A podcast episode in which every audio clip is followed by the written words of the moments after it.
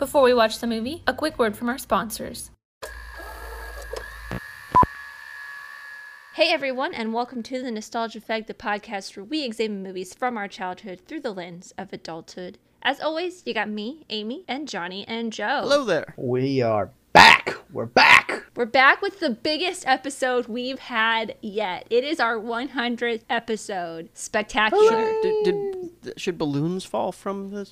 the ceiling? They might. We don't have that kind of budget. We don't got balloon budget. Yeah. Well, I guess we're not on Zoom, so I can't do like the fake confetti effects. Just add them in post. We'll add them in post. Yeah, I'll add them in post to this audio-only podcast. mm-hmm, mm-hmm. But this is such a special episode because we are just going to sit here and talk about movies that we love, that we probably would never do an episode on since we know that they probably hold up because they're We know either... in our hearts they're good. All right? Yeah. They are classic movies. They are movies that we've watched so many times. We know that they hold up. And it's, it's not like things that everybody else agrees on. It's not a situation yeah, where it's... it's not us objectively. Yes. Everybody around the world agrees these are fantastic films. Yeah. I guess maybe to start off, we could probably talk about one that we've done a little bit, but only because we did another episode on a part of its trilogy, mm. and that is Raiders of the Lost Ark. Yes. That is one we will never do an episode on Correct. because it is probably one of the best adventure movies, I guess, of all time. Yeah, I think inarguably, because that's the sequel trap, right? Is everybody loves right. the first one, that's why there are others. And sometimes you really only, you can have an entire franchise that comes from one really great movie and the rest of them have no reason for existence. Jurassic Park, mm-hmm. looking at you. Predator, looking yeah. at you. Except for the new one. Except for the new one. Prey is great. But, but the new one was good. really great. It took pretty almost good. thirty years. It, there's there's yeah. been, there, yeah. There's been a lot of, there's been more bad Predator movies than there has been good yes. Predator movies. Alien. So that I mean, you have... could say that for a lot of really great classic movies. Like Halloween, there are so many bad Halloween movies compared to the original Halloween and the twenty eighteen Halloween. Which I really loved, but a lot of people, I think it's divisive. I think twenty eighteen is divisive. Yeah, well, I think it's more the newer Halloween. Halloween Kills is the one that's a little bit more divisive. I think more people liked Halloween twenty eighteen versus mm-hmm. any other Halloweens prior yeah. to the original, but the original Halloween is like, that is up on a pedestal. Yes. Because that is personally one of my favorite it's horror a gold films standard. of all time. Yeah. It's the original Halloween. Yeah. And it's funny with Halloween because unlike Predator, Jurassic Park, or Alien, which I think is another good one because there's only like mm-hmm. only the first two, in my opinion, are worth Same, anybody's time. Um, yeah. But Halloween has the distinction of having sequels and reboots and having kind of two yeah. rounds of both. Yeah. Th- well, no, no, that's Texas Chainsaw who does that because I think Texas Chainsaw is now in its like fourth iteration, mm. the Netflix one that came out earlier this year. Did they? Oh yeah, yeah, they did. It's like have a, one it earlier. is a Netflix one. Yeah, it was super divisive. There's a lot of people who like it because it's meant to be corny. I watched it, yeah. and I almost had to. I watched it at almost three and a half times speed because I wanted to get it over Jesus. with. It was so bad. Man, I just, I just, I just turned it off at that point. I mean, yeah, yeah. It had the girl from eighth grade in it, so I was like, I, I want to watch it because I'm a fan of hers. It had but... a friend of yours from eighth grade. That's cool. That's yeah. really nice. That's really That's nice. Good. To support your friend. I wonder if Netflix, Netflix is their algorithm is famous for being able to track and uh, acquire so much information. I wonder if they know what movies people are watching on high speed. At three times speed, I don't think anybody's watching him besides Amy.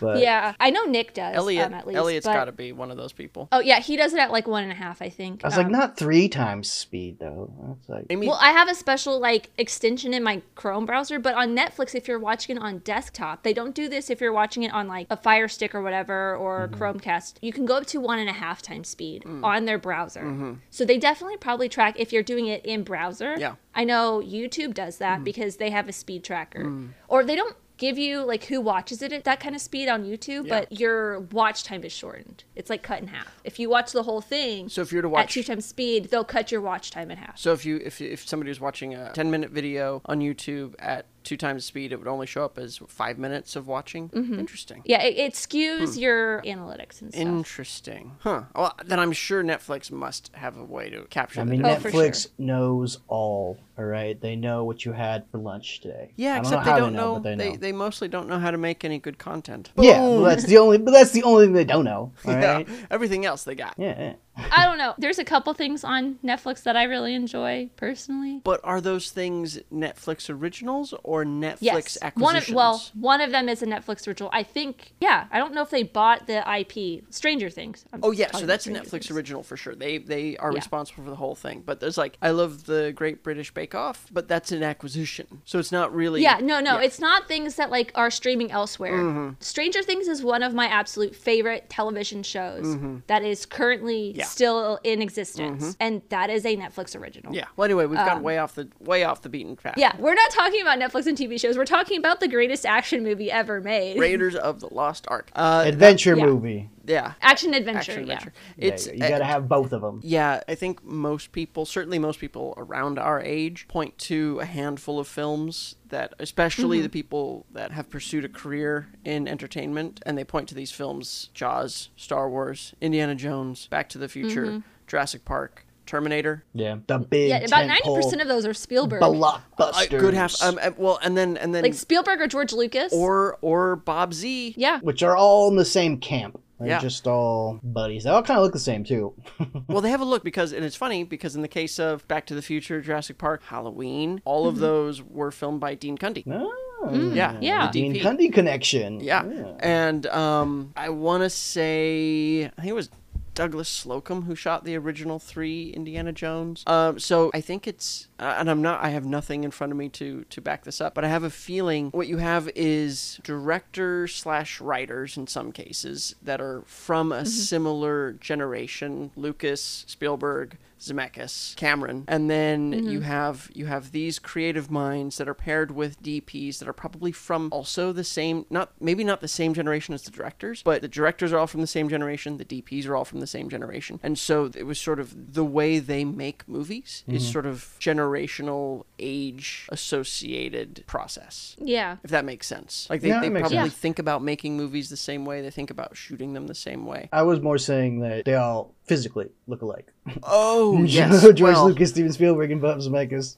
there's there's there's a, a much of everything that gets all of the attention is, uh, shall we say, largely from white men. yeah. Yeah. That's changing, but it's slow to change. But these were the blockbusters of the era. Yeah. I mean, these I mean, were the films yeah. when you grew up, you were just like, okay, and, this and is what the, a big movie is, right? Right. And these are the things that cemented when big movies come out, because they come out in summer. Jaws and Star Wars. It was that mm-hmm. one-two punch of people literally literally wrapped around the block outside of movie theaters waiting in line to go mm-hmm. see the big films. Mm-hmm. Yeah. I mean, Raiders is one of the first movies that isn't a Disney movie, even though technically it is kind of a Disney movie now, that I have a extremely core memory of watching. Mm-hmm. Yeah. Indiana Jones is one of my dad's favorite characters. Uh, James Bond, Indiana Jones, mm-hmm. and um, Sherlock Holmes were the three things I knew about my dad growing up. Yeah. And we watched Raiders of the Lost Ark whenever it was on T V. Mm. And that movie I know by heart. Yeah. Mm-hmm. So that was like your first, you, you was basically like your first non-kids movie, basically? Or like yeah. like all-purpose movie, I suppose? Yeah. My first like non-animated Disney classic, like, you know, Beauty and the Beast, that kind of thing. Where like people were getting shot and like bitten by snakes and Nazis and things like that. Listen, all that stuff was in Disney movies too. It was just... it was just coded, you know?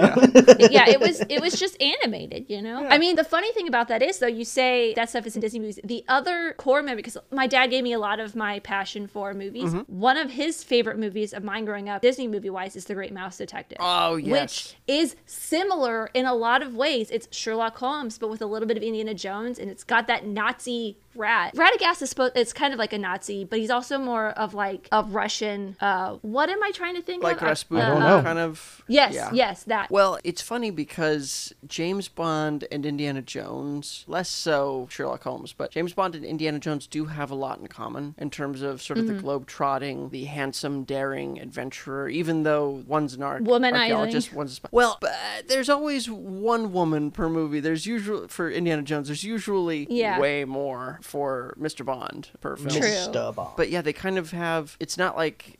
It, in in James Bond's case, it's going across the world fighting sometimes Russians, sometimes Spectre. But these sort of supervillains, in Indiana Jones's case, it's always larger organizations, whether it's the Nazis or the thuggy cult. Mm-hmm. There are similarities, even though uh, Indiana Jones never quite looks as good at the end of the movie as he does at the beginning, unlike James Bond, who Some usually... would say he looks good at the end of the movie. Well, you know, he... if they really want that rugged action hero look and not necessarily the suited up James well, Bond look. I, I, no, no, rugged is good. He's beaten up. Like, he is bleeding and broken. He is on the cusp of death. Very, very hurt. I like that because it shows more realism, oh. I guess, to his character versus, like, if he comes up unscathed. Yes. Although the Craig Bond movies, I think, do a lot better yes. job of showing him getting roughed up. Oh, he gets But beat a lot of the earlier movies, Bond movies, he's just he comes out so clean. He's clean. like spick and well, span. Yeah. No, I'm I mean, I'm I'm absolutely with you on on the humanity of our heroes, because the ones that have always appealed to me, Indiana Jones, Batman, mm-hmm. later on Wolverine, the humanity of these characters mm-hmm. who are tough, but Wolverine loses almost every fight he's in. Yeah, mm-hmm. he and Indiana Jones only barely makes it through, and I think it's all really important. And when you have movies like The Fast and the Furious, where everybody is basically a cartoon character and makes it through yeah. without a single scratch on them, never loses a fight, for me, I know, I know, and I've, I have, in my own way, I have, as much as I can, enjoyed the Fast and the Furious franchise, but I know people really love them. For me, these characters never losing a fight and never ever really feeling like they're in danger takes a lot of that excitement and suspense out of the picture for me. You've seen Fast Nine, right? That's the most recent, most recent one? one? Yeah. Yes, I have. I saw yeah. it. Yeah. I mean, Ludacris makes an entire plot line of them never getting hurt. Uh, no, no, it was um Tyrese, right? Was it Tyrese? Yeah, it was Tyrese. Wow, it was the other. I haven't guy, seen that Amy. movie since it was in theaters. That was almost two years ago. I haven't seen it since it was in theaters either. Okay, Joe, you have a photographic uh, memory. It's too funny. I don't. It's just too funny. I can barely remember what I did this morning. Um, but yeah, no, and I actually, and I really like that, to the point where I really wish that they had gone, maybe, maybe in the next film they will, but the fact that he's questioning whether or not he's essentially been Truman Showed, and if he's yeah. in, in the real world or not, it was kind of a hell of a thing. Yeah, I think that was probably the best part of that. We're not going to go yes, there yes. and not do it. We're not going to do a review on Fast Nine, no. but well, we think we I, should. That's like the right? goofiness I, I love of those it. movies, sure. the stupidness of that kind of stuff. Yeah. But I do agree with you, the fact that they literally do dress like cartoon characters. They all wear the same thing every second of every movie. Yeah. That's also something that a lot of older films, like eighties films, mm-hmm. have versus like films now, where you get more of that authenticity and realistic realism to a character yeah. that we don't necessarily get now, because although it, like I said, it is kind of reversed with James Bond, but now it's just kind of like there's so much action mm-hmm. that you are lost in the action and you kind of lose that realism. And it's it's unsurvivable action a lot of times. Yeah. It's action that would be inconceivable to live through it, let alone to walk away. Which I think we can blame superhero movies for that. Uh, yeah, definitely. And also C G, because in real life mm-hmm. you can only flip a car so many times mm-hmm. Mm-hmm. And it's funny because I love the original Doctor Strange film, and you know I love the Marvel films, but there's that scene in the first Doctor Strange when he's in his car wreck and his Lambo is just pancaked and it's just rolling and mm-hmm. rolling, and you see that, and I remember when Sarah and I got rear-ended, and it was a pretty aggressive rear end, but it was still nothing compared to that. And yeah. mm-hmm. Sarah had back problems after that. I was a little hurt. How do you survive the quadruple magic, you know, yeah the wait no Magic magic, yeah. Damn it!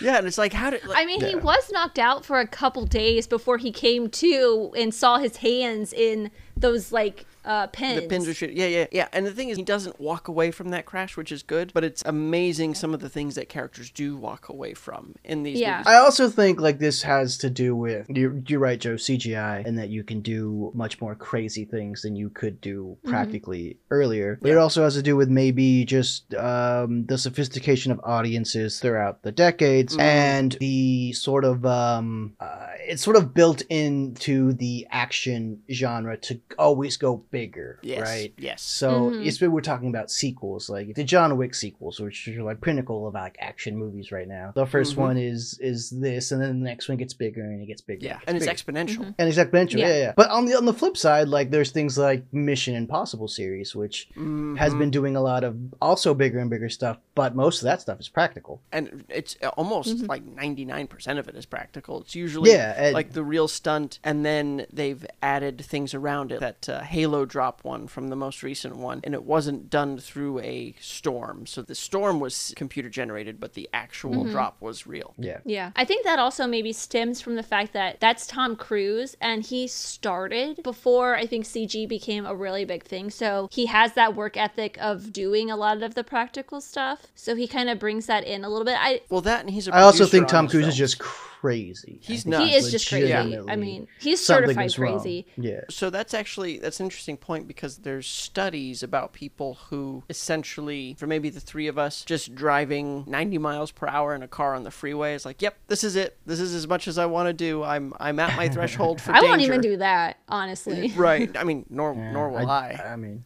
I know I, you, I've Johnny. You, you you like to step on it. uh, yeah. That's the upper threshold for some of us, or like a roller coaster. That's enough. But then mm-hmm, there are other mm-hmm. people who need significantly more stimulation to get to that point, that same point. Mm-hmm. And it's just how... Some might say they have the need some for might. speed. Some, some the need for speed. Yeah. Need for velocity. Yeah. Um, yeah so, and, and so I think Tom Cruise is, is merely one of those people. He is somebody yeah. who, oh, yeah. who requires that. I mean, he, I feel like he's not only certified cra- crazy, he's a certified daredevil, because he does about ninety percent of his own stunts, yeah. if not one hundred. Yeah, and everything is real. The flying is real, the jumps are mm-hmm. real, everything. And, and and they're all done safely. Yeah, which is why they wouldn't do a halo jump at a storm. They would create the storm around the exactly. jump. Exactly. um, even though, in my mind, though, it's often, sometimes, to those movies' detriments, like a halo jump is really cool. However, it's pointless story-wise. It makes no sense yeah. to do it. It's just like, you're not flying over protected airspace. It's fucking Paris. And you don't... Mm-hmm. And But I guess that's kind of how they up the ante when they can't... They won't do incredible C G action. Yeah. They want to up that ante of the action within their film. Yeah. So they will do a crazy stunt that doesn't necessarily make sense with what they're doing, yeah. but it's just some fun action. Yeah. And that's, for me, that's the issue where you have what... services the story, because everything should be in service of the story, in my opinion. And mm-hmm. there are some situations where it doesn't serve the story. It's because you want to do this cool thing, and that's fine. That's a reason to do something. Mm-hmm. But if it stands out, then it is pointless. Then that bothers me. But then it becomes the the talking point of the movie, right? It's yeah. like, oh, they did yeah. this. Right. You got to see this one. They do this, uh-huh. and you're just like, oh, well, maybe I'll check it out. Which mm-hmm. is why I still prefer the original Mission Impossible, because that first one is very good, and the rest are loosely connected action set pieces that are really impressive, but that's what they are. Mm-hmm. Mm. But then you have a movie like Top Gun Maverick, where it does tie in, everything's for real, and arguably maybe it didn't need to be as much as it was, but it is, and it's spectacular, and it totally serves the story. Mm-hmm. Yeah. Um. So, was there anything else we wanted to talk about with Raiders, or do we want to move on to another movie? Wow, we keep going, getting away from Raiders. Um, I know. I, well, so here's, I think here's well, the thing. Raiders are just so influential that it yeah. influences so much other yeah. stuff that it, we're, like, you know, looking at now. So it's like, yeah, of course you're going to get sidetracked. I mean, we could talk about how great Raiders is all day. I yeah, that movie. I think, it's yeah. hold on, the, I mean, just this hold on on, on mm-hmm. filmmakers, and then mm-hmm. what we want to see in movies. I think it's yeah. sort of... upped up the ante. Yeah. yeah. I think what's interesting is is the legacy of all of these films, kind of like you said, that everything comes from, so everything that came from Raiders, all of the action adventure stuff that came from Raiders, the idea of of really seamlessly mixing wonderful mm-hmm. comedy with fantastic action adventure is, I think, movies like Top Gun Maverick owe a fantastic debt to. And mm-hmm. I think that's what a lot of these films that we're talking about actually have in common one way or another, is they're not just one thing. thing. Like mm-hmm. Back to the Future mm-hmm. is a comedy, but it's also time travel. It's a special effects comedy, which was kind of rare at the time. Back to the Future and, and Ghostbusters both. It's like, whoa, whoa, mm-hmm. whoa, wait a second. Comedy and special effects? Special effects and are it's for... super expensive, yeah. Yeah, yeah, exactly. Yeah. Comedies are meant to be cheap, so yeah, they're exactly. more than just one thing, because then there's also a great romance at the heart of Back to the Future. Just like there's great scares at the heart of Ghostbusters, even though it's primarily mm-hmm. a comedy. And I think that that's really important. That's kind of um, movie making entered a, a sort of a different era in the late seventies and the eighties, where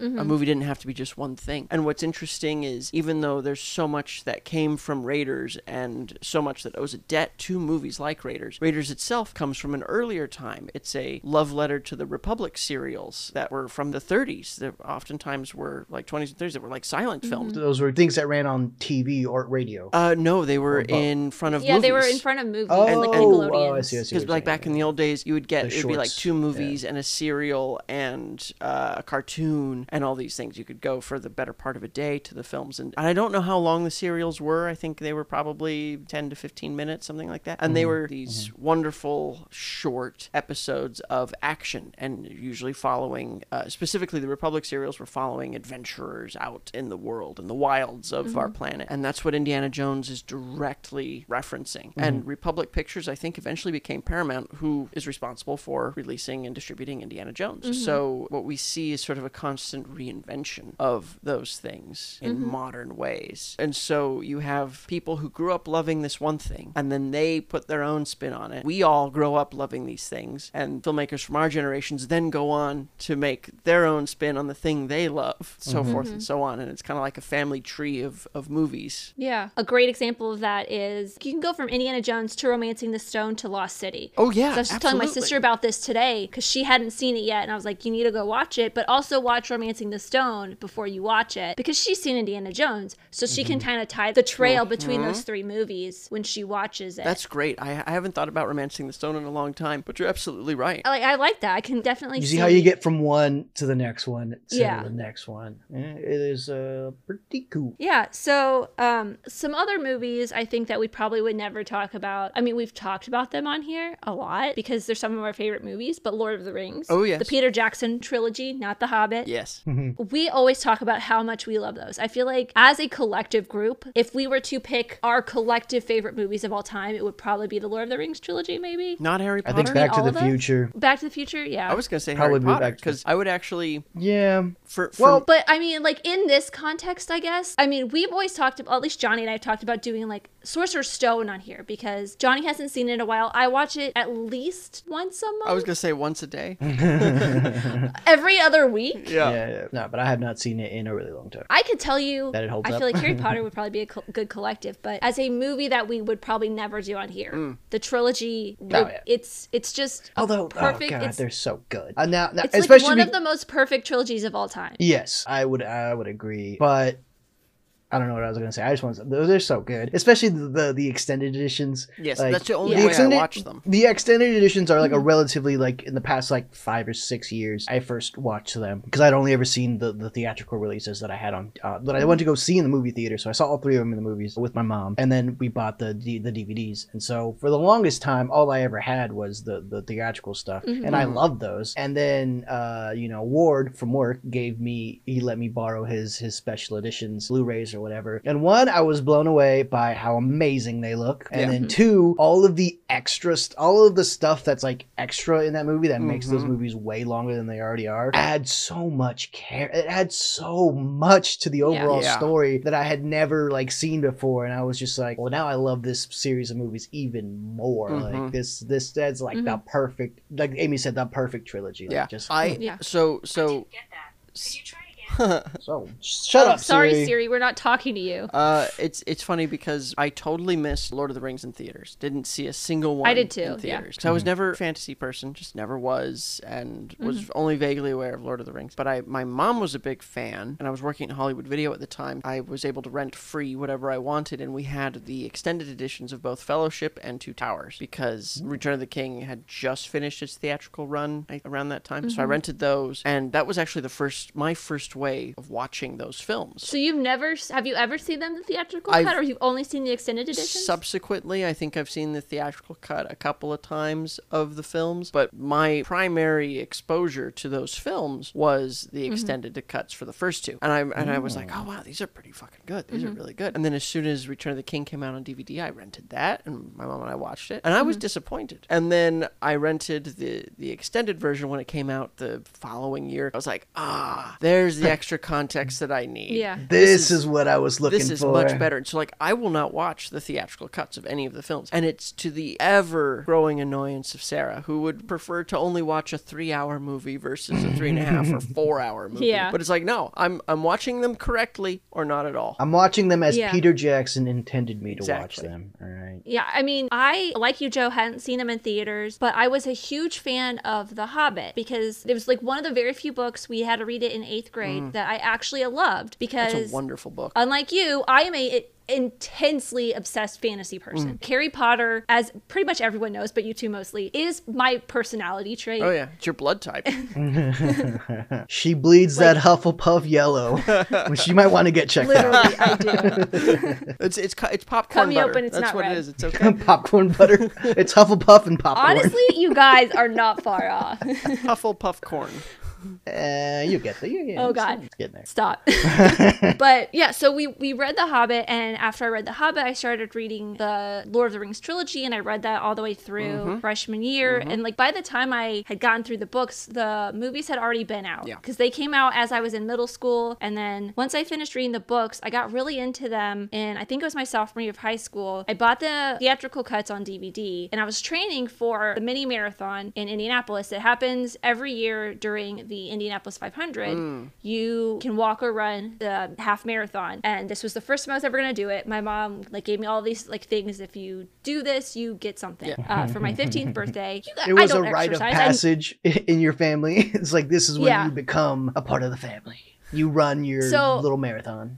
Yeah, so my dad decided to walk it with me. Yeah. I was training for it. We had a, like a treadmill, mm-hmm. and we set it up in our living room. And the only way I would actually do the treadmill stuff was if I was watching Lord of the Rings. Yeah. Oh. So I would sit there and watch Lord of the Rings. And my youngest sister, who is not a fantasy person, she would sit there and watch with me. We enjoyed it so much that we ended up going to see all the Hobbit movies in the theaters yeah. together. But yeah. I remember so vividly walking on the treadmill and her and I screaming at the orcs. Yeah. It was, it's the funniest thing ever. Get out of here. Like, This, orcs. This big memory I have in the back of my head. But, and this is probably going to make Joe cringe, in college when I would edit videos, and I I still do this sometimes if I want like a background noise while I'm editing, because my A D H D has to have that noise, I will put Fellowship on mm. and I will have Fellowship playing in the background while I edit. Mm. And it's just, it's just of kind your, of become this thing. Yeah, it's one of your uh, your background noise. Like you yeah. like, it's like yeah. a pleasant, it, it puts your brain into work mode. Your mm-hmm. brain's like, oh, all right, we're watching, yeah. we're watching this. Okay, wait, we're going to get some work done. Yeah, right. I edited so many short films uh, while watching Fellowship, or having Fellowship play in the background. And one of my all-time favorite tweets, this will make no sense to either of you guys, but I retitled every Lord of the Rings movie, well, the trilogy, after episodes of Friends. Oh. Because this is after I moved out here. Yeah, your your favorite tweets that you've ever tweeted? I thought you were, I thought you were talking about like tweets that you saw. But no, this, this is this one of my favorite your tweets favorite I've tweets ever tweeted. From so you, is yourself like personally. The one where we try to return some jewelry. No, okay, so the, the Fellowship of the Ring is... The one with the Fellowship.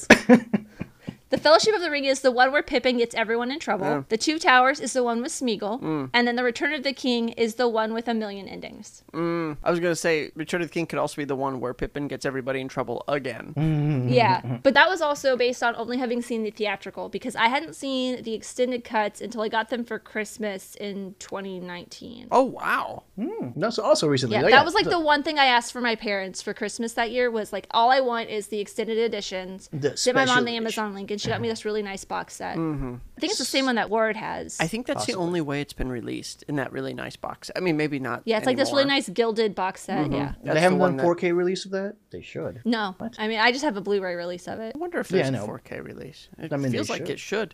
I right? think there is. I think there is. Well, they might be waiting listener, until Return know. of the King has its twentieth anniversary, because Fellowship just had its twentieth anniversary. Ah, uh, yeah, anniversary. Oh. So this is where, where we will diverge a little bit, I think. I love The Hobbit. It's one of my very favorite books. It's, in fact, I should reread that. It's been a while since I've read it. I reread. I started rereading it a couple years ago. It's such a I wonderful. I think it was like right. I think at the start of the pandemic, I started rereading it, then I fell off. Yeah, it's such a wonderful, tight action adventure story. It's just yeah. so good. And then the Lord of the Rings books, I've, which I've also read, I like also, but I don't love as much as The Hobbit. The Hobbit is something truly special in book form. But I will say, if somebody said to me, "Hey, Joe, let's go watch either all three Lord of the Rings with bathroom breaks and meal breaks, things like that," because I do mm-hmm. I do have to stand up and stretch. And yeah. So let's let's uh, watch either all three Lord of the Rings or all eight Harry Potter films. Mm-hmm. I would choose Harry Potter every time. I would too, honestly. What? You guys are insane. I'm always up for Harry Potter, because Harry Potter, because because Lord of the Rings, as much as I like it, as good as they are, is.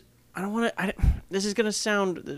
This is gonna sound more insulting to the films than it's meant to. But Lord of the Rings is a lot of the same, whereas Harry Potter has more variation to it. There's. I mean, it grows. It's got a longer streak, and it, it has. You know, it does. It, yeah. Yeah. And it's kids' movies, and then it sort of transitions into like this teenage. sort of. And and each thing. movie is kind of doing a different thing because... I mean, I guess until you get to, like, Order of the Phoenix, when they have the same director for the last four films. Yeah. So it's like, you get the Chris Columbus mm-hmm. introduction yep. with the first two, yep. and then you get Alfonso, who really shakes everything up and makes it what it is. Mm-hmm. And then, I always forget the name of the director for the fourth Mike film. Mike Newell. Yes, Mike Newell, which, God bless him.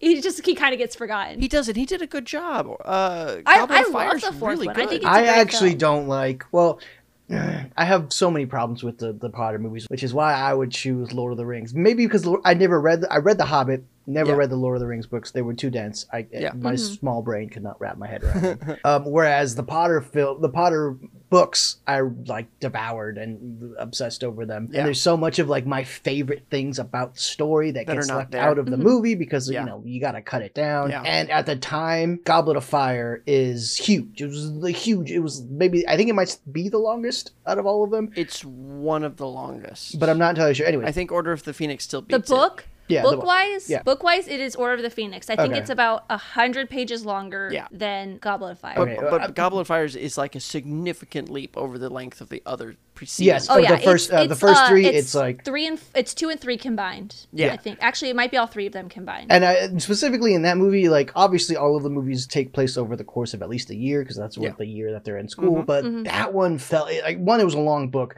and so it felt like a long journey. Where, mm-hmm. And, like, you have to condense that journey into like you know a, a two-hour movie or whatever. They briefly um, thought about breaking them up into two, and Guillermo del Toro, who was originally going to direct that film, ended up oh not, my god obviously. Don't tell me this now, like yeah. del, del Toro was supposed to direct it, and he and then eventually, as Del Toro does, he was attached to too many projects. He made Hellboy instead. His parting gift to the Potter franchise was, no, don't make Goblet of Fire into two movies, just do one. mm. So that was him. That was yeah. all. If we had gotten Guillermo del Toro, oh my god. Well, I think Guillermo del Toro, Guillermo del Toro Hobbit, that would have been great too. Yeah, I mean, any of these fantasy movies where his imagination could, go, you know, be implanted into this world, I think would be pretty great. Especially since he's great at monster stuff, and like yeah. these these mm-hmm. stories have monsters in them, and so it's uh, that would have been super cool. Mm-hmm. No, like think about Guillermo del Toro doing the monsters that were supposed to be in the maze in the third task. Yeah. Mm. Oh my god, getting the Sphinx, that would be so cool. Yep. The mer people in yeah. the lake would have been mm-hmm. insanely cool. His dragons would have been so cool. Oh my god. I would still argue that all of those scenes are still really good. Oh yeah. I mean, they're okay. I okay, here's my thing.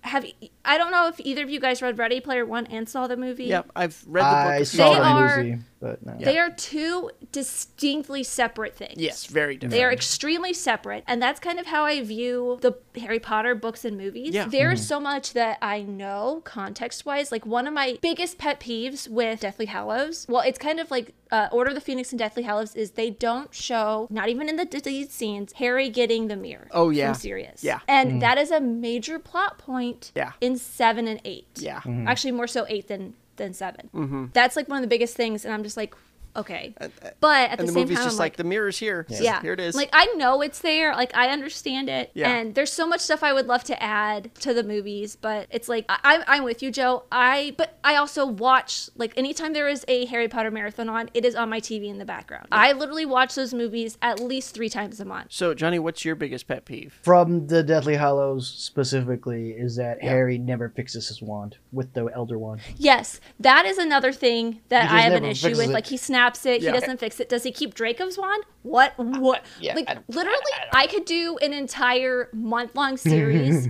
breaking down Harry Potter. Yeah. yeah, yeah. I am extremely passionate about Harry Potter. So the other thing that really bothers yeah. me, and this was from the end of Half-Blood Prince. Uh, yeah, I think I think it might be the same thing that bothers me. Maybe go ahead. Is Dumbledore's funeral? They just don't. They don't ever. They yeah, never. That's they, a that's a great scene in the book, and I love yeah. that scene. Yeah, it's super emotional. Everybody. everybody There, comes yeah. out and like the it, it's it's, it's yeah. great, and they never do it, and I was like, oh. So here's the thing, because I missed uh, the first. I I was late to Harry Potter as well as Lord of the Rings. Mm-hmm. I didn't. I had not read any of the books mm. and had not seen any of the movies until the fourth one came out, mm. and then it was mm-hmm. kind of that same point because my mom was recovering from a thyroid surgery, mm-hmm.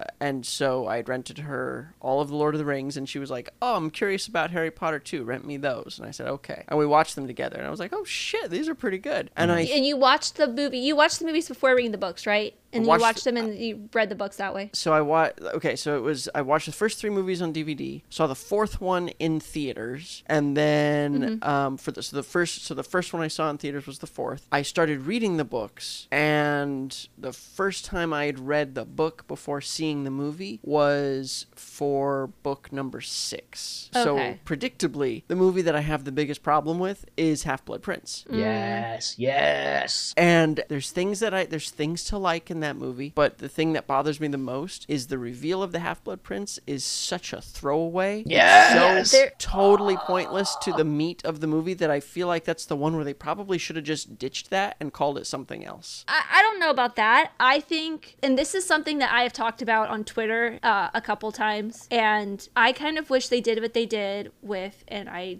do not want to make this comparison, but with the last Twilight movies. For mm. They split the last two Twilight movies into two, so they have I think, no, wait, they just did Breaking Dawn. No, that's with the Hunger Games, I think. Anyways, You're whatever. You're getting all your teen split... novels confused. They're all... Just... They should have split the Half-Blood Prince into two, so then there would be ten total movies. And by doing that, they could have done a lot more with Snape and the Half-Blood Prince, and they could have done a lot more digging into Voldemort's past. And we could have gotten a lot more context to the Horcruxes. One, I really wanted to see Hepzibah Smith. That's just me personally, because mm. she is probably one of the funniest characters, I think, to me. That whole chapter is one of my favorite things. Yeah. Um, but getting to see a lot more of what makes Voldemort Voldemort, yeah. I think would have really helped lend a lot more stuff that would happen with Harry's journey in Deathly Hallows one yeah. and two. Well, there's also a really nice, like, story structure-wise. Book six is really about Dumbledore. I'm yes. sorry, mm-hmm. book six is really about Voldemort, and book seven is really about Dumbledore. And yeah.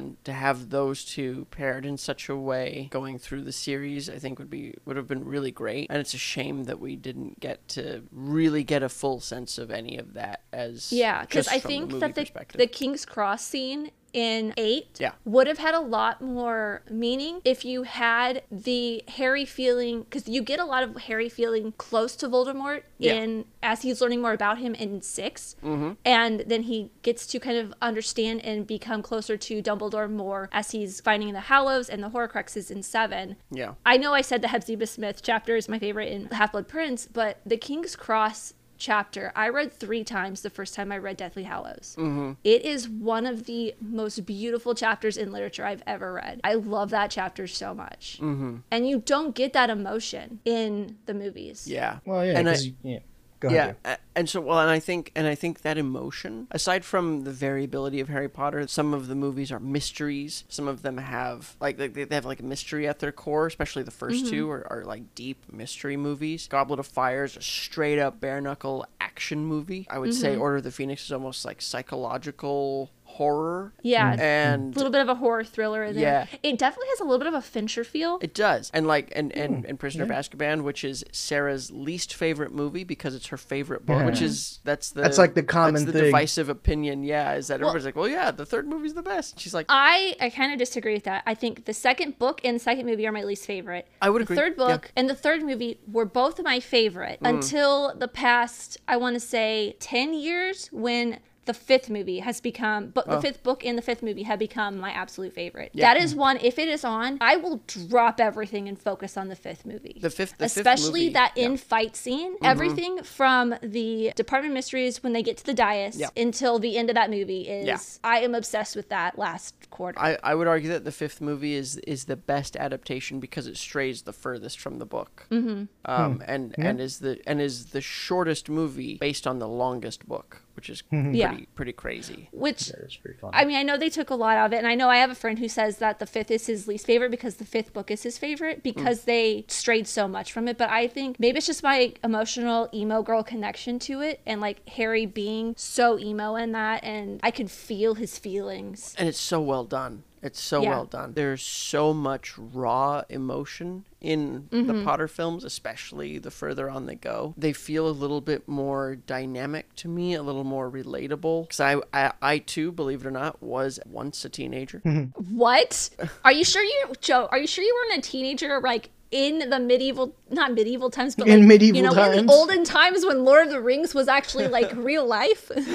Well, it was it was crazy to have Nazgul just flying all over the place, but they were much smaller in real life. And that's the thing that is absolutely devoid in the original Lord of the Rings is any emotion. They're they're mm-hmm. very dry books. Peter Jackson mm. and everybody else did a great job injecting emotion and character into the movies where it was not really present in the books largely, but without mm-hmm. without changing the text. They did they they sort of they inferred what should have been there into the movie naturalistically. It's really, really, really good adaptation work. But mm-hmm. the Lord of the Rings films still don't, in terms of the emotional roller coaster and emotional content, still don't quite get to where Harry Potter gets to. And mm-hmm. uh, that's why I prefer Harry Potter, because you get so many different genres packed in there. You get so much wonderful, raw, relatable emotion. And there's only so far, like, there's only so far I can go with Lord of the Rings in terms of, uh, I, I, I kind of don't like Frodo, frankly. I love yeah. Samwise. Yeah, the best part about Frodo is his best friend. Uh, exactly, exactly. Uh, I feel and bad I really... for Frodo, though. I mean, Frodo gets destroyed. He does. He gets I, a bad end of that stick. Ah, uh, ah. Uh, and he did nothing wrong. That's the thing. No. Well, maybe yeah. towards the it's end his uncle, when he's yeah. finally corrupted it's all him. His uncle's fault. But, but yeah, I just, um, there's kind of some, I don't want to say it's campy, but there's some overacted stuff from a lot of the Hobbits that I think was a was a choice, was a directorial choice and a mm-hmm. performance choice. But it's it's stuff that there's there's there's a lot of artifice in those movies. There's a lot of soft focus. There's a lot of slow shutter. There's a lot of formalistic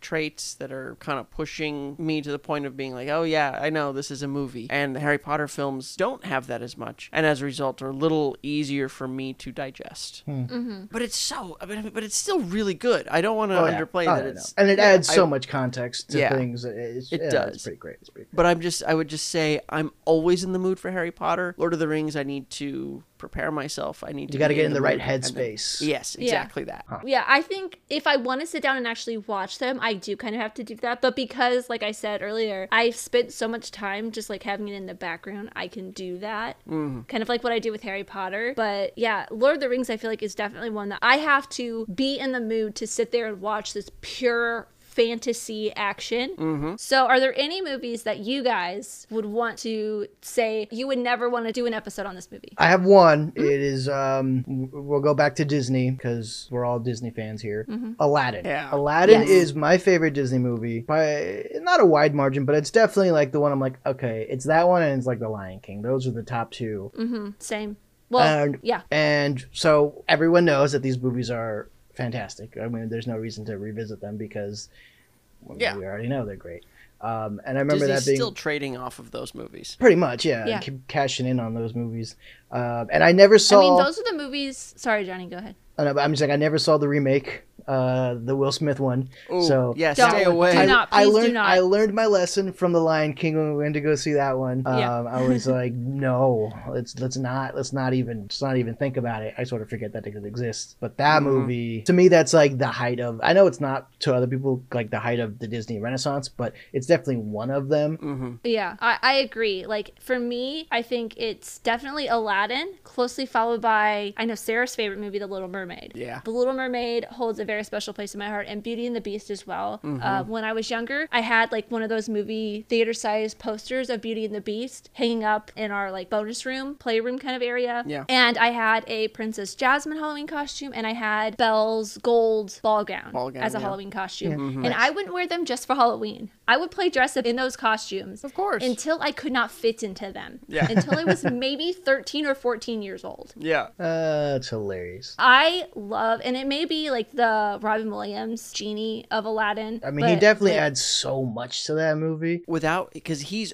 all over that character. Yeah. Yeah. Because, yeah. like, if you watch Return of Jafar, which is one that I do want to do on here, uh, Return of Jafar Ooh. and um, Return, or um, I want to say Return of the King. It's not Return of the yeah. King. King of Thieves. Uh, it's, it's King of Thieves. I want to do those two. I think maybe it's like a double feature sometime hmm. because I, haven't seen those I remember forever. really loving those movies. Yeah. I remember uh, saying, when I was I, a kid. I had the clamshell uh, Return of the Return of the King, fucking King of Thieves. Damn it, King Amy, you guys think yeah. The King of Thieves. And then I remember my cousin had the Return of Jafar, yeah. and we would watch those a lot. But to Joe's point, where it's like Robin Williams makes the character of Genie, he didn't come back for the Return of Jafar. I yes. think Jim Cummings, didn't he do Genie? I Dan thought it was Dan Castellaneta. Yeah. yeah. Was it him? Because mm-hmm. I know Robin Williams came Jinx. back for the, the third one. Nice. Oh yeah, he um, came back for the but third yeah, one. But yeah, it's not the like same. The big, yeah, it's yeah, yeah it's not the fun. same. There's those. I, I think so. We were talking. We we started out talking about sequels, and I think Disney's a really good example of so very able to capture lightning in a bottle, but mm-hmm. so unable to capture it again. Uh, yeah. But like, it seems like with all those. So like, I'm thinking about because like Joe, I'm thinking about so the Aladdin sequels.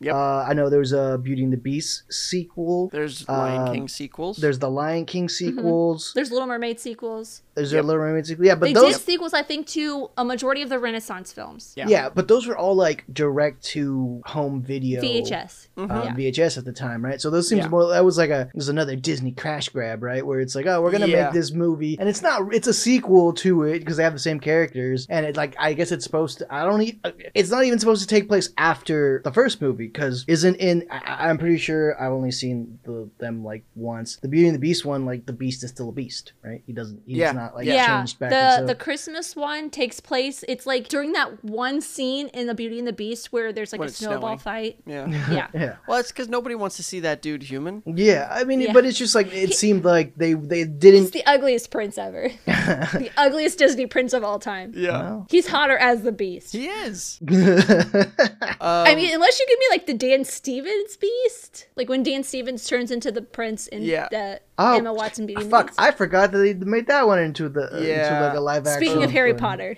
Yeah. yeah. Oh man. Uh, yeah. Those those. It's it's it's one of those things where sometimes it's like Disney, stop, just stop. You did it. I mean, yeah. You you owned. Everybody loves those films. We all agree that they're amazing. Let it go. Let it yeah. go. Take it from Elsa. Although I.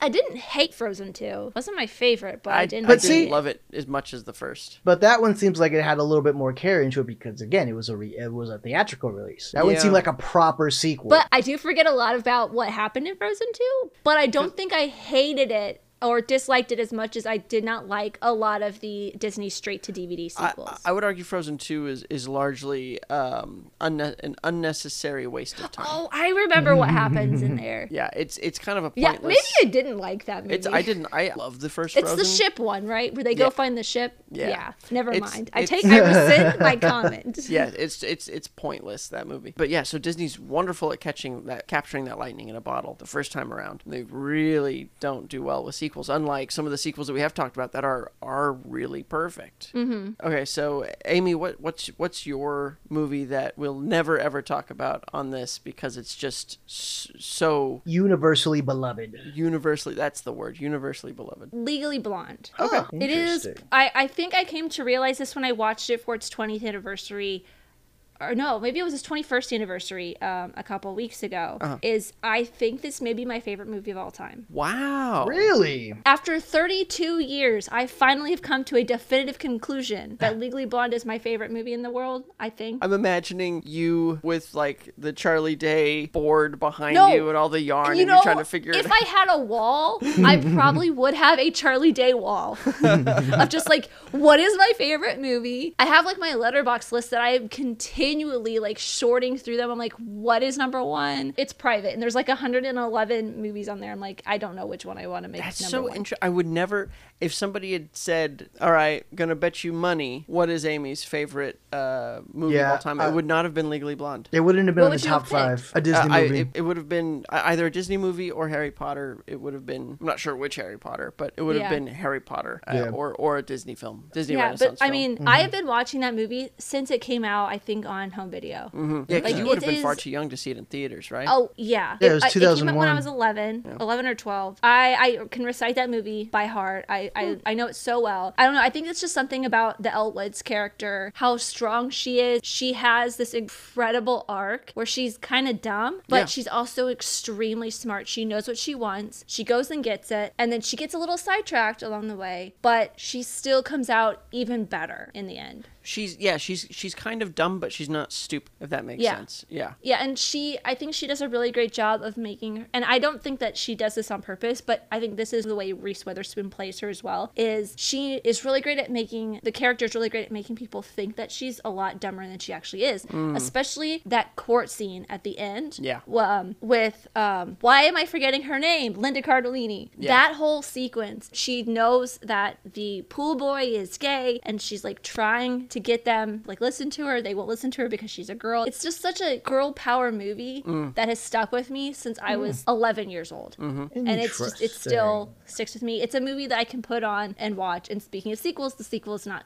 really that great. But that. It does give us one of the greatest Jennifer Coolidge lines of all time. You look like the fourth of July. Makes me want a hot dog real bad. I cannot I cannot sound like Jennifer Coolidge to save my life, but that is probably one of, like, the most iconic Jennifer Coolidge lines of all time. But that is That is, I thought that was from the first one. That's what I, I, I don't nope. remember the seeing the second one all that Red, much. Red, White, but, Blonde. Ah, mm. you learned something new. I today. have the Shout double feature on my bookshelf, even hey. though I have both of them on D V D already. Nice. Yep. Huh. Yeah. Legally right. Blonde, Legally huh? Blonde. That's that is uh, well, we learned something new today. It's a surprise. Uh, yeah, I don't think any yeah, of us I mean, would call that. I mean, it was it was almost October Sky, but we already did an episode on October Sky. Yeah, yeah. Well, uh, but you but see, no, Legally Blonde. I feel like uh, maybe maybe you're right though, because I was like, I feel like people would just say like, oh, October Sky, that was a good movie, right? I feel like it was one. I, I mean, I don't, you know, obviously it was the first time I watched it when we watched the movie, but I just feel like that one's got more critical acclaim, I suppose. But yeah, I'm also looking yeah. it at every girl I've ever talked to.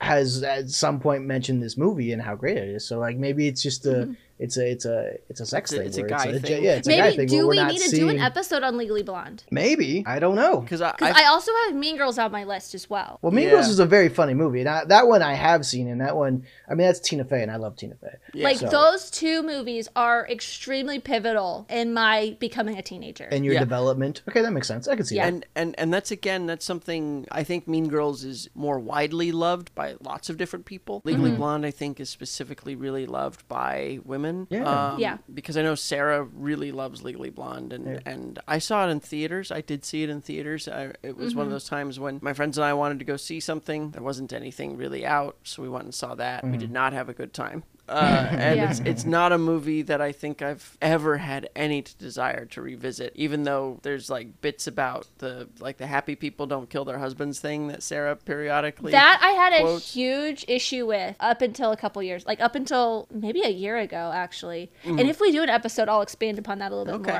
more. Right. Um, maybe well, we should do an episode on. I don't know, Blonde. Listener. What do you think? Should we do an episode on Legally Blonde? Maybe we should do both of them. Yeah, get the full gamut of the Legally no. Blonde system. I mean, I love, I love Elle, but I will not subject you guys to Red, White, and Blonde. But you've subjected us to worse. I don't even subject myself to Red, White, and Blonde. I watched it for Fourth of July two years ago, and I have and I've only seen it like three July. or four times. But why she like, also wants a hot it's dog. It's so bad. There is an entire plot point about gay dogs. Yeah. And, okay. But yeah, Legally Blonde and Mean Girls, I think, are maybe we. We could do episodes on those. I don't know, but mm, yeah, Legally Blonde, maybe. I think is I would say maybe maybe it's just the female perspective, an objectively amazing film. Okay, maybe yeah. I think you know I don't think it had dawned on me until we were until we had an episode actually when we were talking about The Sandlot oh, uh, yeah. for my birthday pick, and you had mentioned oh it's a boy movie. And yeah, I was like, huh, yeah, I guess it is. Yeah, yeah. Well, females might you know females not. Not to generalize, but like, oh, they might not have an interest in any of this, this stuff because it, it doesn't really appeal to their imagination yeah, the same yeah, way. Yeah, it doesn't. And like this movie, to me, I'm like, oh yeah, I know, like you know, girls really like it, and I'm like, I, I saw it, you know, whenever it came out, and I don't think I saw it in theaters, but I think I saw it like on D V D or something. Um, mm-hmm. And I remember thinking it was funny, but it's not one movie that I ever like think about ever. Yeah. Yeah. Um, yeah, that's kind of a good point that you make, Johnny, like the boy movie versus the girl movie kind of thing. Because yeah. I know, generally speaking, and this is going to sound extremely sexist, but a lot of people will say, oh, it's a girl movie because it's a rom-com. Rom-coms are girl movies. Sports mm. movies are boy movies. Mm-hmm. But mm-hmm. I don't think that's necessarily the case because I think no. Legally Blonde, it does have a little bit of romance in it, but But it's more of a that comedy, is, right? Like, that's like a C story compared to the rest of the movie. Right. Yeah. It's, I think it's sort it, of the inciting But it's still a then... girl movie at heart because it has a lot of female empowerment themes within it. And, it's and also... I think that's the same thing with Mean Girls, although Mean Girls is a little bit more of a romantic comedy leaning really? film. See, well, that's it's more com- coming of age leaning than romantic. Yeah. I, I mean, would... yeah, but it has more romance overtones within it uh. Uh, than Legally Blonde does because there's, and I mean, that's that could be a discussion for an episode. But there's two romance stories with Elle Woods' character in Legally Blonde, and neither of them are really strong forward steps in it. And it could pass the Bechdel test if the whole entire first fifteen minutes wasn't a thing. Mm. Mm. So, Interesting. Actually, no, it couldn't. Never mind. It's a tough there test is a scene pass, in the prison where she's talking to Allie Larder's character. So it's it's funny because I was going to bring up the, the boy movie versus girl movie thing as well, because in this conversation, the movies that I name checked in the beginning, Jaws, Star Wars, Indiana Jones, Back to the mm-hmm. Future, Terminator, Jurassic Park, obviously like Ghostbusters for me, even like Who Framed Roger Rabbit, another one. Um, like yeah, that's another of... one we would never do an episode on. Right. Yeah, all I was going to bring those... that up too. I was going to yeah. Roger Rabbit was like on the top of the list of like oh, movies that yeah. we didn't bring up. All of those are, I would say, kind of more boy movies. Yeah. They are yeah. a man, a straight white man, I think in all cases, and their journey to do whatever. Yeah. And yep. it's from a man's the, perspective. It's written by, they're written by men. They're directed by men. They are the hero's journey encapsulated. Yeah. Every single and one of those. Female characters are romantic interests at best. Except for Jurassic characters. Park. I will say Jurassic Park does not have a, I mean, you could say that there is a romantic storyline in there, but, but not, she is not a romantic object. No. A lot of the females are in the rest of those movies that you talked about, right, except for Jaws as well, but there's not really a female character in Jaws except for the wife, and she doesn't really have a lot of story time she, because I just watched Jaws on Saturday. Exactly right. And in the case of Doctor Sattler, she and Alan Grant, they're, they're not really like touchy-feely. You don't really see that yeah. from them. You could believe they're just colleagues, and and granted they're not, because in the book they are in the book yeah. they're just colleagues. They're, the age difference is the same, but Ellie Sattler is engaged to a doctor and Alan Grant is merely her colleague and one-time professor. Like, so, mm-hmm. and, and I think that sort of comes through in the movie a little bit, where they're they have they have a um, they have a relationship, but it is much less about them together as, as a romantic couple than yeah, they are. Yeah, you don't really together. get that yeah. storyline until Jurassic Park three. Right, but I so I would argue that a lot of those movies are boy movies. They are concerned with boy things, yeah. war, mm-hmm. or I mean, in the case like Indiana Jones is fighting Nazis. What boy doesn't want to fight Nazis? And I'm not saying girls yeah. don't want to fight Nazis either, but I think I, I don't mean, know. I don't stuff... know.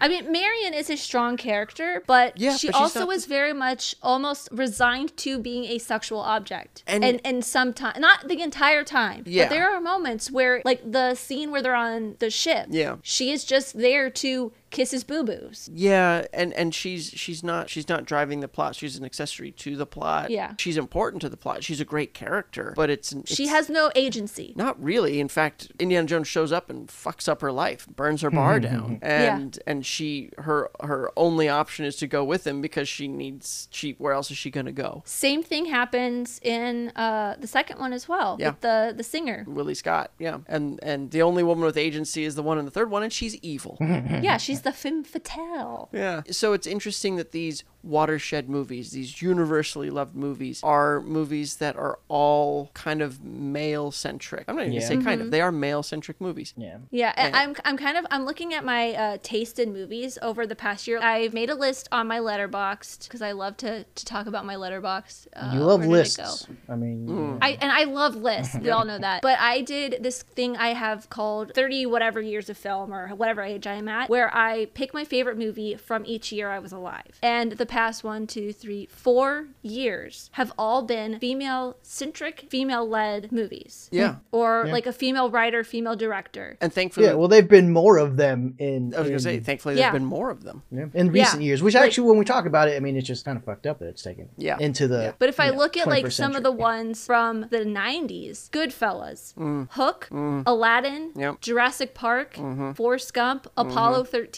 Mm-hmm. Oh god, those all of these movies, movies are, so good. are I know. very male movies. Yeah, yeah. yeah. And they're, they're about men doing manly things where doing women are. I mean, things. Apollo thirteen, there's the women no are women. just stranded on Earth with yeah. just the able to look one, up and worry. The first one that is female led that I have on my list is not until nineteen ninety-six with Scream. Oh, yeah. Mm-hmm. And mm. then it goes for another, it doesn't go until two thousand one with Legally Blonde. And I would argue that in the case mm. of Scream, or even uh, if you were old enough to put Halloween as your favorite movie in nineteen eighty or seventy-nine, whatever seventy-eight. It came out. seventy-eight. They are women who are, these are movies about women being victimized. Yeah. yeah. Although she is, like, I mean. They do fight back. Jamie Lee Curtis is the final girl. Like, yes. in That's yes. like a huge trope, and I mean that's what Nev Campbell is in mm-hmm. Scream, mm-hmm. where she is still she's being victimized, but she also comes out the victor. Yes, but it is terrible all the same. Yeah, that's the same arc with Ellen Ripley and Sarah Connor. They are victimized in the first film, and then they come back and they fucking fight, and it's awesome. Yeah, and mm-hmm. they take that back, and it's great. It's so good. And then T two is amazing. I was I was talking about T two the other day. Yeah, I just, we were talking still about special good. effects. I mean, yeah, just the because oh, I was watching the Industrial Light and Magic um, documentary oh, yeah. series you guys were talking about. I still need to watch that. I watched, I think I'm on episode three. They're pretty long um, yeah. and they're pretty intensive. They get pretty into like the weeds of things, but they God do. damn, it's amazing what they did. Mm-hmm. Um, just, whew, that's, it's, that's, it's super inspirational. To, yeah, like, I'm just mm-hmm. like, oh, it's like, I, no, I got to do something. What the fuck am I doing? Yeah, mm-hmm. yeah, yeah, yeah. But uh, I, I think it's kind of interesting because we use the term guys as like a gender neutral thing. Hey guys, how's it going? Mm-hmm. See, mm-hmm. see you guys later. It doesn't, you could be yeah. addressing a room full of women and say, hey guys. And, yeah. and I think I think it's sort of the same, that same sort of uh, overarching, domineering male point of view that where we regard all of our most important movies, our best movies, are one hundred percent men. Yeah. Mm-hmm. Which is why I sent you guys that Shania Twain gif before we start every episode. Yep. It's always fun. Let's funny. go, girls. I love fun. it. I watched the Shania Twain documentary yesterday. It's on Netflix. It's not like the most amazing documentary ever, but it just makes Shania Twain even more of a badass. It yeah. makes that gif even more important to me. Yeah, yeah. But Joe, do you have... have any movies besides maybe like Roger Rabbit that you would probably we would never consider doing an episode on? Well, honestly, I mean, we kind of already did one where it was Superman, Richard Donner's Superman, mm-hmm. but it was only because you guys hadn't seen it. Mm-hmm. Because that Which movie... is what I think those Secret Shame episodes are for. Yeah, is for like yeah. perfect movies that the other people haven't seen. Exactly. The Secret Shame. I think that was that was a great breakthrough concept. Like we did that with mm-hmm. Jaws for Johnny because he hadn't yeah. seen Jaws. And we did yep. that for me with Goodfellas. Yep. Yeah. So Superman is one of those ones that again continues to inspire other films. That was Christopher mm-hmm. Nolan's blueprint for Batman Begins, which, I mean, I think it's the blueprint yeah. for a lot of the modern superhero movies. Mm-hmm. And rightly so. Mm-hmm. So so there's that. Obviously, Roger Rabbit has a really special place in my heart. I just God, love I love that, that movie, movie. so much. I need to rewatch it's, it. I haven't seen that movie in it, so long. I've been meaning to rewatch it since the Chip and Dale yeah, movie came out. It's just so masterful. And and Chip and Dale is, is a great example of, again, the, that heritage. It's, it's a spiritual mm-hmm. sequel to Who Framed mm-hmm. Roger Rabbit. When we were talking about earlier, um, you know, the the action movie set pieces and how they've grown and like, yeah. how each inspires. I totally thought about Chip and Dale and and Roger Rabbit mm-hmm. and how mm-hmm. and how one informs the other, and just how, because both of those movies, I think, well, I think both of those movies are kind of perfect, actually. Yeah. I'm gonna, I'm gonna go and say, Absolutely. And say it right yeah. The Chip and Dale movie is fucking fantastic. It should have been in theaters. It should have been in theaters. Yeah. People should know about it. I don't think a lot of people know about it. Didn't watch this movie. If you didn't watch it on yeah. Disney Plus, you should watch it right now. Yes. But watch Roger that Rabbit, and Prey. Yeah. Two and movies Prey. that came yeah. out this year that should have been in theaters. Hell yeah. yeah, yeah, yeah, yeah. I agree. But Roger Rabbit, man, that that movie like blew my mind as a kid, because you're like, how how did they make this? Yeah. How is this real? Yeah. Like, I think it was that movie that kind of um, sparks the curiosity. Curiosity of like, how did these movies get made? Yes, because this yeah, is a cartoon. So it's, like, it's like that movie that that's like, oh, that's I want to make movies. Yeah, yeah, I yeah. want to make that. Yeah. Like Monsters Incorporated is that for me. Yeah, mm-hmm. Mm-hmm. Like, but that, that that movie is why I am where I am now. Mm-hmm. Like that's why I want to make movies. And, I want to figure out how to make that happen. And I think I think I've I think I've shared on the show before. For me, that movie, I know a lot of people.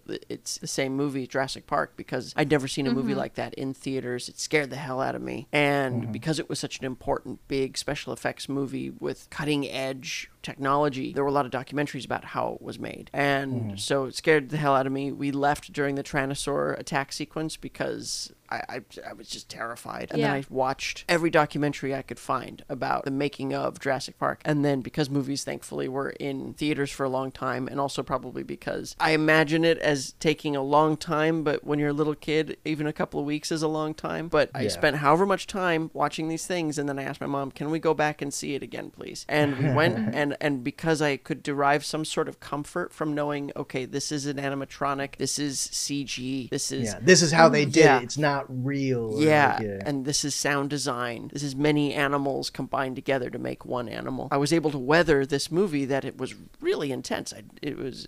for mm-hmm. seven-year-old me. Mm-hmm. That kick-started that curiosity about it. I yeah. have sort of an engineer's brain, and so how movies get made and that, that wizardry was always something that was really important to me, and I would be remiss if I didn't. My career, my passion for movies, all of that comes from my mom, mm-hmm. and I remember when I was very little and watching Ghostbusters, and by the way, my answer, I think, is Ghostbusters. We're never going to talk about mm. it on the show because that movie yeah. is also perfect, but I remember my mom telling me, because I would, I don't remember what I did, but I think I had the vacuum cleaner hose in a in, in a backpack, like zipped up into a backpack, and that was me pretending mm-hmm. to have a proton pack. It was his first proton pack that he built. It was, it was. Because oh he has a real one now. Yeah. It was his Mach one. It was the Mach one. But uh, I remember my mom telling me that those actors who I was idolizing on screen, she said, they're doing what you're doing right now. They're just pretending. And I remember that kind of blew my mind, and I was like, wait a minute, what? They're, they're just not actual Ghostbusters? Yeah, like they're just pretending? They're pretending that all of this is happening? Just like I'm pretending that all of this is happening, and mm. that that kind of unlocked the idea that it was maybe attainable in some way, shape, or form. Yeah, that it mm. wasn't magic; it was just people doing the job. Yeah, and yeah. they were using the thing that we all have, that we all we all get free of charge, imagination. Mm. Yeah. So that's that's the thing, is that's what pushed me into it, and what makes movies so important to me, and was the starting point and the ending point. That it's something. The reason why I love it, the reason why I'm into it, is because it all comes from imagination and and a will to tell a story. Yeah, that's beautifully said. I mean, I feel like beautifully said. That that kind of is a great place to end it, I think, maybe. Yeah, I think it is. Because, I mean, like, all of these movies, I feel like, are what made us want to do that. Mm-hmm. Like, we're all kind of in, Joe more so, I think, than Johnny and I, because he's actually, you know, going out and shooting people. With a camera. With a camera. With a camera. But yeah, I mean, that kind of, we all went to film school. We all we all did the thing. Yeah. And honestly, we all three work in the entertainment industry, which is not an easy industry to get into. It's yeah. even harder to make it a livable job. Yeah, true. Mm-hmm. And true. I used to, when I worked, my first entertainment job was building D V D templates at Technicolor. And mm-hmm. I always kind of thought, well, here I am, I'm, I'm making D V Ds, this is home video, this is where movies go to die, essentially, right? Mm-hmm. This is the end of a mm-hmm. movie's run, of its lifetime. Yeah. And then I just kept, my career kept, kept progressing to where I am now, and, and what I'm doing now doesn't even feel like anything particularly important. I've not been a part of something as a, a gravitational sea change like a Ghostbusters or a Jurassic Park or anything mm-hmm. like that, but there's so, so much of entertainment is the workaday, on the ground stuff, and it's all important to to that ecosystem. And so even though the three of us are not involved at high levels, we are still involved, and we're still doing yeah. work that is important to the ultimate goal of just being able to see this stuff. Yeah, yeah. You're still you're still creative. Right. You're still being able to be creative. Mm-hmm. Like this, literally, what we're doing now is technically in the industry mm-hmm. and being creative and contributing to that ecosystem. Yeah. So I think that's a great way to end it. If you guys have any movies, listener, that you think we should do an episode on that we didn't mention here, that you think is a great movie that you would never want to do an episode on personally, I don't know if that makes sense, or if there's any movies that you think absolutely do not should not be touched by the likes of us but that we have not mentioned here, tell us and we'll do an episode on it. Leave my movies alone. But let us know on Twitter or Instagram at nostalgitis, N O S T A L G I T I S, or nostalgiaeffectpod at gmail dot com, and don't forget to be kind and rewind. one hundred episodes, we did it, yay! Oh, and I did want to say, Lord of the Rings is available on four K Ultra H D. sixty-two ninety-nine on Amazon right now. All right, that's it.